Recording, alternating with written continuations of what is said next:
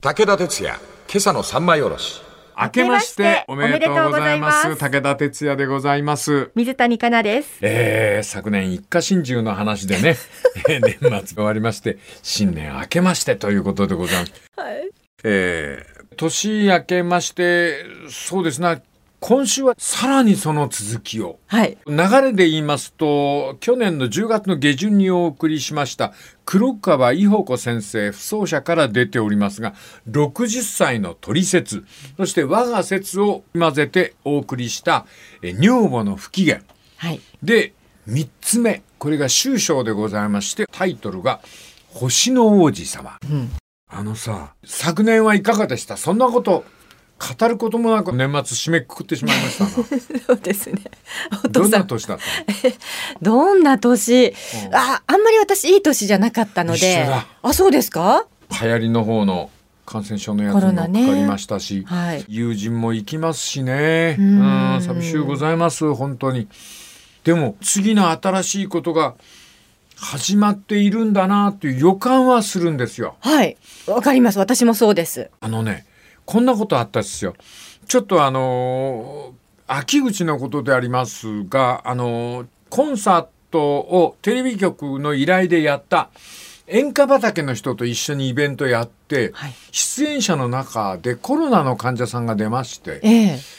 で私あのその去年の3月ぐらいにコロナでダウンしたことがあったもんではいで。それを女房と娘に移したもんですから一家の嫌われ者ではい。それでその出演した仕事場でコロナが発生したうん。そのことを女房に連絡しましたら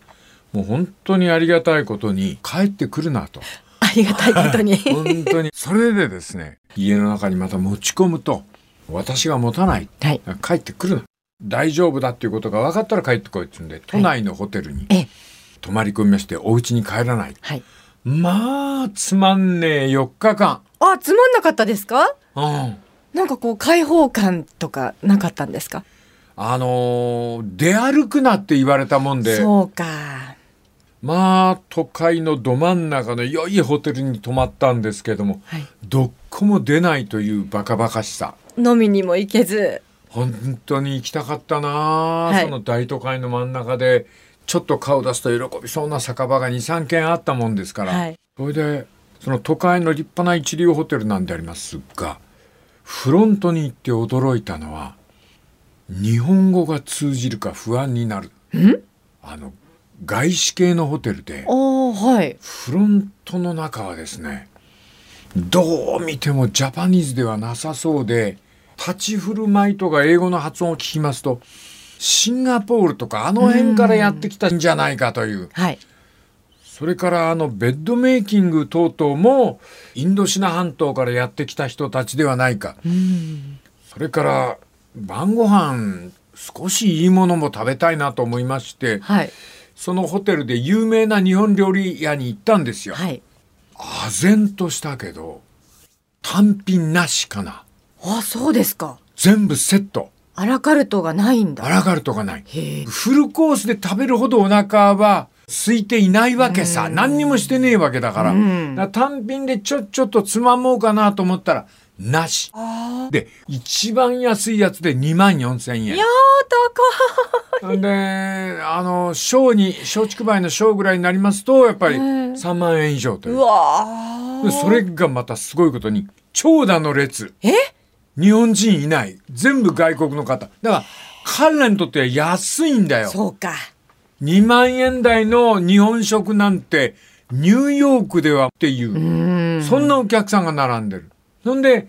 そのいわゆる一般レストランの方スパゲッティとかサンドイッチとか出してくれそうな手軽なファーストフードもありそうなレストランホテルのレストラン行くとまた大長蛇それで何をやったかっつったらはい。もう本当に奥さんには申し訳ないんですがコンビニに行ってそこであの電子レンジでチンしてくれるのねそうですね。あるいはあの電子レンジが置いてあるんで好きなだけチンしてくださいという、はいコンビニ店があったそこ行って買い込んでお部屋で一人寂しいですね。ああそれで食べたんだけどはい。まあでもそうすごいですよ東京のど真ん中もう行っちゃおうな場所六本木おお。コンビニ行くじゃはい。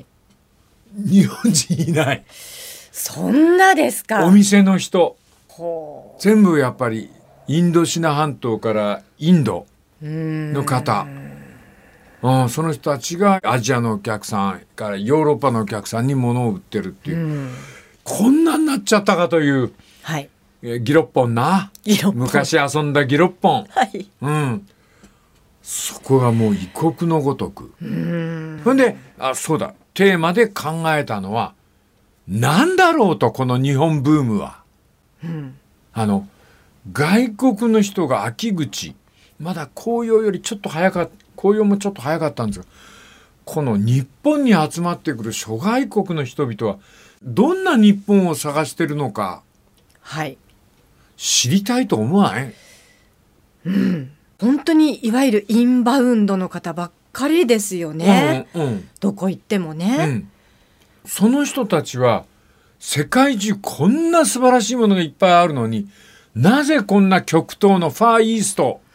このは離れ小島にやってくるんだろなんか最近は観光よりも体験型うがはっいはてい言いますけどね。日本毎日体験してますけどそんな面白いとは思わないんですよはい。そのあたり今年のテーマではい一つ、日本に迫ろうかという企画を持っておりますんでこうご期待でございます、今年の夢を語ってみました、えーこの次また明日の「もらえたの上で」武田鉄矢、今朝の三枚おろし。おはようございます。武田哲也です。おはようございます。水谷香奈です。星の王子様でございますが、まだまだ触れません。わかりました。あの、星の王子様ってあれですね、箱根にありましたよね。あ、星の王子様美術館でしたっけうんうもうな、あれん。もうなくなっうんなんかなか、なくなったような気がしなくなったあーしますけど本当でも日ね。本人って好きなんだね、星の王子様が。はい。何なんだろう、あれ。何なんでしょうかちっちゃい頃必ず読むんですけれども、私はもう読んであんまり面白くなくてで母にそれを話したらあの大人になってからね、うん本当に好きな人ができた時にもう一回読みなさいって言われてはあまだ読んでないんですけれどもあー難しいですよね。は私い、も一回だけあの英語のテストに出るっつうんで、え英語を読んだことがあってえ英語で「星の王子様」を読んだことがあったですがあの34ページで飽きちゃってはい、あれあのあの人がサンテグリチめもうどうぞサンテグ・ジュペリ、その人 があの不時着した時のはい、幻影だっておっしゃってましたね。曲がり間違いや死ぬというような危険な状態の時にああいう幻影を見た、そこから生まれた物語ですけどもあとカナさんのあの作者も困るぐらい日本で受けてる異国の作品なんだろう絵本ですか、いや小説小で説それね書いてる人もなんで日本でこんなに受けるのかよくわかんねえっていうわかんないアルジャーノンに花束をああ、そんな受けてます私読んだことなくて。ああれじゃないないの、はい、ないです。あれはな、どういう内容なえんっですか、と、ニニューヨークかどっかの町にちょっと言葉が悪うございますがあの知恵遅れの少年がいてその知恵遅れの少年にあの人間の手で薬品を与えると、頭が良くなっちゃったっていう。へそれで薬を投与されて頭が良くなった少年とあのアルジャーノンっていう名前を付けられたネズミだったと思うんですえ。よ。おーそれも薬を与えるとすっごい頭が良くなってへえネズミも。はい。人工的に賢くなったうん。それであの全て自体がうまくいいくかって思ったら頭が良くなったばっかりに少年の方はああるいはこれ青年ぐらいの年齢かもしれませんが、嫌われ者になっちゃう。でネズミの方はそれでだんだん性格が変わって凶暴になっていくっていう。うん。最後はその薬頭が良くなるための道具だったんだけど、んあのそのネズミも死んじゃうのかな。であの科学で頭が良くなったその青年も対抗現象が始まって、また知恵遅れの青年に戻っていくっていう。で最後に彼が残した言葉が死んでいったネズミが哀れなんでアルジャーノンに花束を捧げてくださいってそれで言葉もたどたどしい青年に戻っちゃうっていう。へえあそういうお話なんだ、うん、でこれあの何かなと思って考えたんだけど日本人の中にあるあのあの言葉は悪いんですがバカの伝統っていうかうん、あの日本人にはバカの伝統があるんですよバカの伝統宮沢賢治なんだほうデクノボーと呼ばれっていうはいはい褒められもせずけなされもせずっていう、あああいうその理想像、うん理想の人間なんですよバカがはいあのロシアの童話でもイワンのバカあそそういうそのバカが実は最も賢いのではないかっていうーおだーからジョン・レノンが歌った「フール・オン・ザ・ヒル」はい丘の上のバカっていう。でも、ジョン・レノンは不思議なことに、最も自由を知る人、それが丘の上のバカだったっていう。あ落語だってねあそうですそうですもんねあー与太郎とか与太郎ねとかで出てきますが、それはバカの系譜で、実は最も賢い人っていう、あーはいそういう愚鈍を最高の知者とするうん文化を持ってる。はいなんか、そういう中に星の王子様っていうのがあって、へえ日本人の金銭を、に触れるんでしょう。一休さんとか、あーはい良寛さん、はい子供と一緒に高僧が遊んでる、そういう図が好きなのね。独特の、あの、文化圏ですよね。うんえーえっと、今年のメニューでありますが、その、日本のそういう不思議なところを、なんとか3枚に下ろせないかっていう、非常に高い志をは持いっております。はいあの、前に一回扱ったドナルド・キーンさん。はいこの人もう一回やってみようかと思って。うんもう考えれば考えるだけ不思議でさ、14、5歳でもうものすごい頭のいいニューヨークの少年がいて、その少年が古本屋で買った源氏物語に痺れるのようね。んなんて面白い。もちろん英訳ですよ。でそこから日本に興味を持ったんだけど、その日本とアメリカは真珠湾攻撃で戦争状態に入る。それを契機とし、彼は日本を深く知ることになったという、この数奇さをね、はいちょっともう一度、もう一回さらい直そうかなというわけでありますな。はい時間いっぱいでございますね。この続きまた明日のまな板の上で。武田鉄矢、今朝の三枚おろし。おはようございます。武田哲也です。おはようございます水谷香奈ですまな板の上は、あの、星の王子様は置いとるんでございますけど、ちょっと待ってくださいね。はい新年の3日目でございまして、山を駆け下りて懸命にランナーが走るという大きな大会を、お関東の方でやって、えーおりますが、はい不思議な言葉ですな。えこういうの異国にないよね。昨日でございますが、坂道を登った、山道を登った人のことを、山の神っていう、はい神がいっぱいいますな、日本は。 そうですおね大師様も含めまして、はい今日はその神様が駆け下りて東京を目指して走って、はいすごいエネルギーだね、しかし。すごいですよあーはい人間の力にこう呆然としちゃうんだけど、走れるもんなんだね。走れるもんなんですね。だって大体すごいスピードですよだね。よね。あれいつも隣でこう子供が一緒になって走ってはていはいわもかるよ絶ね対追いつかないんですもんね。うん。すごい。箱根であります。あなた、担当なさったっていうか、昔レポートをレポート。私あのハマスカの立教の上からうん。レポートをしましてへえ。でその時マイクを落っことしてしまった。 どこに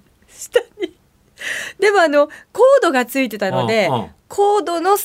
コードをこう持って、うん。なんとかマイクは下に落っこちないでは済んだんですけれどもいはいはいあ今マイクを落としてしまいましたみたいな声がは入ったというすげえ失敗だな。大失本敗ですよ。当にえーその競技の中でありますが、美しいなと思うような瞬間って目撃しますそれはやっぱりもうたすきをつなげるっていうあーあの心ですよね。とにかくこのたすきをつなげるんだっていう。でこう倒れても、うんたすきはつながったのかみたいなことを叫んでるじゃないですはいか。はいはいはいたすきってそんな力があるんだなって思いますね。たかだかな。たすきですよ。なあ布切れはい。で作った輪っかでございますけど、はい人間を動かすんですな。はい私あのどうしても絵に描きたくてこういろいろうん考えてんだけどなかなかいいアングルが見つからないんですが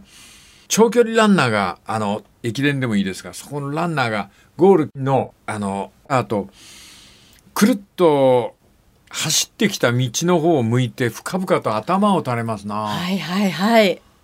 あれなんかも不思議な習慣で異国の人は全く理解できない。そうかでも美しい風いや光景ですよ。あら、いいもんですな。一種あれ宗教だよね。今まで走ってきたその道の神様に頭を下げてるってことですあよね。絶対神様だよね、頭下げてるのはね。はい。それから、この間福岡で話を聞いたら、あの、ゴルフで女子プロで全コース、ま、回り終わった後、コース全体に対して頭下げる人がいるんだって。ーもうアスリートの魂だって。素晴らしいですね。ああ、バウ、お辞儀をするっていう、日本人の習慣、そこに神を見立てるんでしょうね。あの、今、いろんなとこで神様同士の戦争があるんですが、日本という国がもし世界に向かって進められるとしたら、あのお辞儀ですよね。はい。武道家があの畳青畳に向かって一礼をする、プロゴルファーはあのミスターパーという幻の仙人に向かってお辞儀をするランナーは走った距離にそして全風景に対してお辞儀をするという、ああいう見立ての能力って言いますかはい。あそこにこう美しさがあるような気がするそういう意味では日本というのはお正月もそうでありますけども神を見つける最高の国ですなあれ俺カナに話したっけなんでしょう。は箱根にも山の神がいるがごとくでありますが、あそこ恐山はい。でいあいたこはい。霊を呼び寄せるはい。あの修行を積んだ女巫女がいまして大概盲目の方なんですがそのいたこの人たちが夏場あのやるらしいんです依頼を受けるらしいんです誰に会いたいかって聞いて青森弁でね「お見でお上がりでどんなほんと寂しかったか」とかってなんか言うのをじーっとみんな聞いて「お父さんに悪かったって言っといで」とかそういう高齢の巫女さんあ高齢って霊を下ろすという、はいそこに最近イタリアの人が並ぶんだって。あれなんか聞いたよあーうな気が話すしるた。かあーごめんごめんだからそのイタリア語なのかどうなのかっていうのがすごい気になったあーごめんようごめなん気がします。ああ嘘だと思うならねあの皆さんスマートフォンの中で弾いてください。ええどの人がイタリア人に人気があるかとかってええそうなんですか。うん。だからあんた、あの、あれだよ。コロンブスとかってのを下ろしちゃうんだよ。降りるんですか。降りるんだって、ああの、あの世とこの世を結ぶ人だから。イタリアだからあれじゃだなかいですら、通訳の人が2人ぐらい入るらしいよあ。もちろんやっ。ぱり通訳がいるんですね。うん、それはあのイタリア語日本語日本語東北弁「ああダバサワダバ日本の」とかってそれがでちょっとお金が料金がかかるらしいんだけど、はいそれがイタリアの人にそんで一部宗教関係者の中でカトリックになるのかなイタリアカトリックがそんなのやっていいのかっていううん。怒る人もいたんだって。そしたらね、イタリアのおばさんがね、世界中どこ探したってね、死んだ人間に合わせてくれるのは日本しかねえよって言ったって いう。本当おっしゃる通りだな。日本だけですかね。ないらしいですよ。日本だけしか公然と、しかもお寺の中で。あーイタリアだとあのエクソシストみたいな悪魔払いはありますけああれど悪も魔悪魔払うんですがう、ん死んだ人は合わせてくんない。そうなんだ、うん、でもあのいたこさんに青森でいたこさん頼むと呼びつまりそういうものがで叶うのは日本しかないというところが日本の面白さでえで明日からいよいよ本題の「はい星の王子様」に入ろうと思います、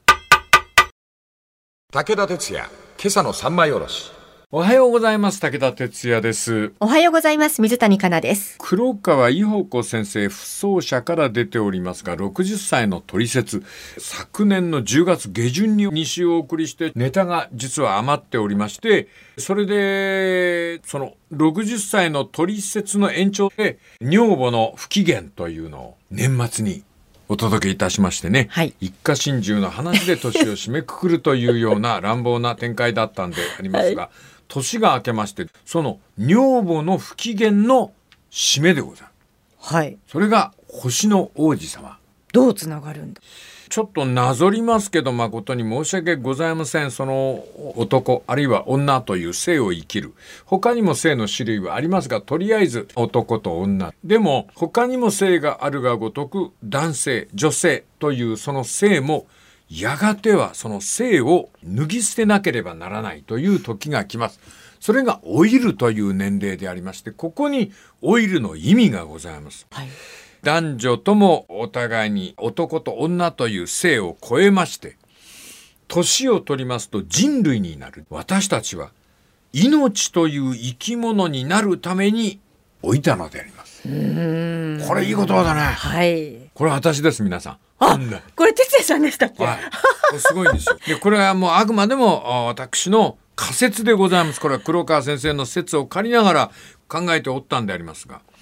まずは男と女に生まれ育ち、まあ、他にもいろんな性がありますがとりあえずは男と女で夫婦という単位になりましてこれは何故かと言いますと生殖と繁殖のためでございます。はい。でうまくいきましたら生殖がうまくいきましたら子育てをするわけであります、これはやっぱ夫婦というカップルでなければできないお互いに懸命に外敵と戦うようなどこの動物もみんなそうであります外敵と戦いながら背中合わせで子育てをするというはい。やがて子が大きくなって巣立っていったもうここで夫婦の役割は終わったわけであり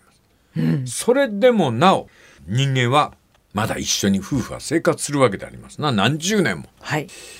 つまり老人は夫婦で生を捨て命という人類が到達すべき心境を確かめ合うために老けたのであるだから女房の不機嫌も不機嫌を使い果たすことによって女性という性を脱ぎ捨てる男は散々女性の不機嫌にこき使われながらやがてその不機嫌の全てを体験するそして2人は命という単位になる全く同質のはい。命を育むのは命であって老いを育てたのは命であるあ、もう一回お願いします。命を育むのは命であって老いを育てたのは命である生まれた命は男と呼ばれ女と呼ばれた、その男と女の役割を終えた時、お互い二人は命という単位に帰ってゆくなぜか命に気づくためには命にならねばならず、命になった時命は全ての命に気づくこれは哲学ですか。当たり前です 人間が生きて死ぬっていうことの理屈が単純であろうはずがありませんはい。人生一回きりなんて言う人いますが一回きりかとか確かめた人は一人もおりませんそっか。そう俺ゴルフやりながらしみじみ思う時あゴるルフ。うんはい。紳助がよく言ってた言葉だけど紳助が俺に向かって言ったのは何周もしてるやつがいるって人生をはい。例えば石川遼とか、はいなんかプロゴルファーになる人はあれ4周目か5周目でまたゴルフやってるから腕が、で俺たち下手なのは1周目だからって俺1周目じゃあもう一個二週目はもっと上手くなれるってことですそねうそうそうそう。そうか。前世でどのくらいやってきたかが次にかかってくるだってかこらとですね。男女の恋愛も含めてその何周目かっていうのはとても大事なことなんじゃないかな。でもそう考えるとちょっと次の二週目三週目が楽しみになってきますよそうね。そうそうそう。それを持てるかどうかのために女という性を脱ぎ捨てて、はいあなたは命に帰るべきだと。そうか。で、かなさんがこれから気づくのは命に気づくんですよ。ね、えー今申し上げたことは私の仮説でございます。はい。ただ、どうにも私と同じようなことに気づいた人がいて、それが星の王子様。ちょっと全然つながらないんですけれども。これ黒川陽子先生が書いてらっしゃって私なんとなくうなずいたんですよ。名作堂は星の王子様のラスト、地球にやってきて様々なものを見た王子様は不時着したパイロットが飛行飛行機の修理を終えてその日いよいよあの旅立とうとするときに王子様もパイロットに向かって言います今夜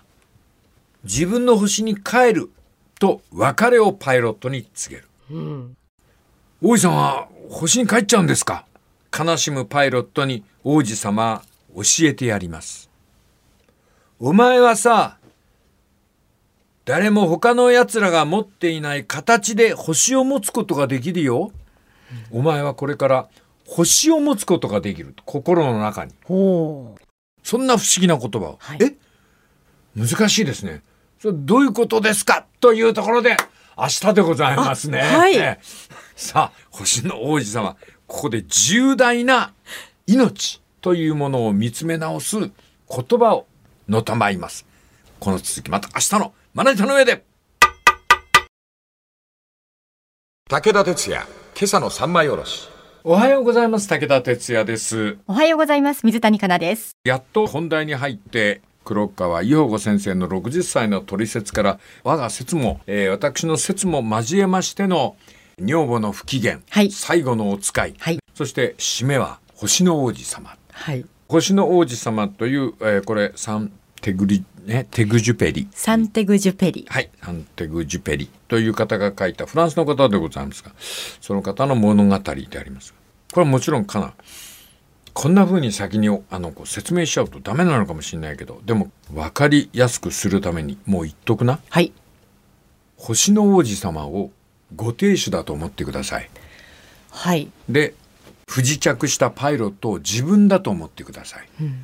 それが人生の最後にこんな話をしているはい。物語に戻りましょう不時着したパイロットは飛行機の修理を終えましてえーいよいよこれから飛び立とうという時に星の王子様の方から提案を受けます王子様は言います今夜自分の星に帰るよと王子様の方から別れを告げます、悲しむパイロットでありますそのパイロットに王子様はお前はさ、他の奴らが持っていない形で星を持つことができるよ。お前は星を所有することができるよ。と。お前がね、夜に星を見上げると、その星の一つに、そう、お前と別れた俺が住んでいるせいで、その一つが、なんだか笑っているように見えるはずさ。俺が笑っているからさ。お前は星を見るたんびに、すべての星が笑っているように見えるはずだよ。お前は、笑う星を手に入れるわけさ。一つの星に星の王子様が帰っていった。そのパイロットは夜空の星を見上げるために、あの星かな、この星かなと思うたんびに、笑って微笑む王子様の顔が浮かび、すべての星が笑っているように思うようになる。改めていい話ですね。うん。 あちょっともう一回読み直してみよう星の王子様。星の王子さんでもいい話だよねいいですね。そうして悲しみが和らいだ時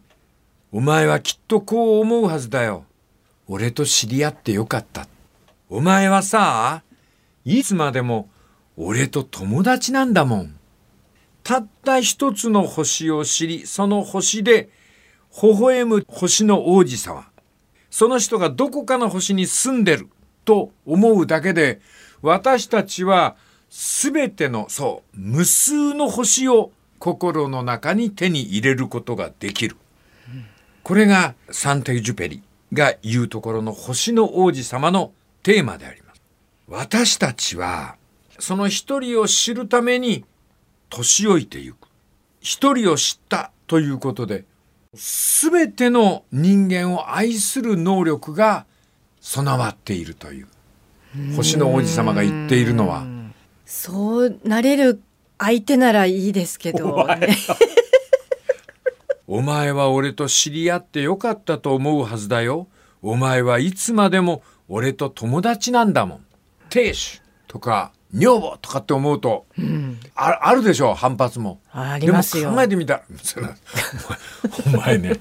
でもこの「お前とは友達なんだもん」っていうのはうん、これほどの友達はやっぱりいませんでしたな。まあ一番の友達っていうのはありますね。そういう言い方すればね。うん輪じみをしかり ね。地味をあの、あれだ、遅れ女をしかり、臭いと言われ汚いと言われ。他の人は言ってくれないですもんいやそんなこそとうそうそうそう濃密に会話したっていう考えてみれば女房だと思うからあるいは亭主だと思うから腹も立つでしょうけど、60歳の取説はこの星の王子様を使いながらそのことに関しては何も書いてないんですが、私は夫婦仲の読み物に読めたんですよね。さあそれではぼちぼち時間でございますんで、はい最後ビシッと締めましょうかね。はい今年の仕事始めいきますよ。はい私たちは一人を愛し、一人を知るために年老いたのです。すべてを愛し、すべてを知ることができるのです。目の前の年老いた妻の星のお姫様に語り続けましょう。君は、俺と知り合ってよかったと思うはずだよ。君はいつまでも俺の友達なんだもん。行きましょう牛乳と卵2つを求めて、ペダルをこげ、70歳を過ぎた年の王子様。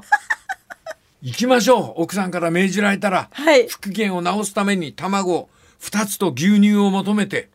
ペダルをこいで、はい泣きながらねそうこの続きまた来週のまな板の上で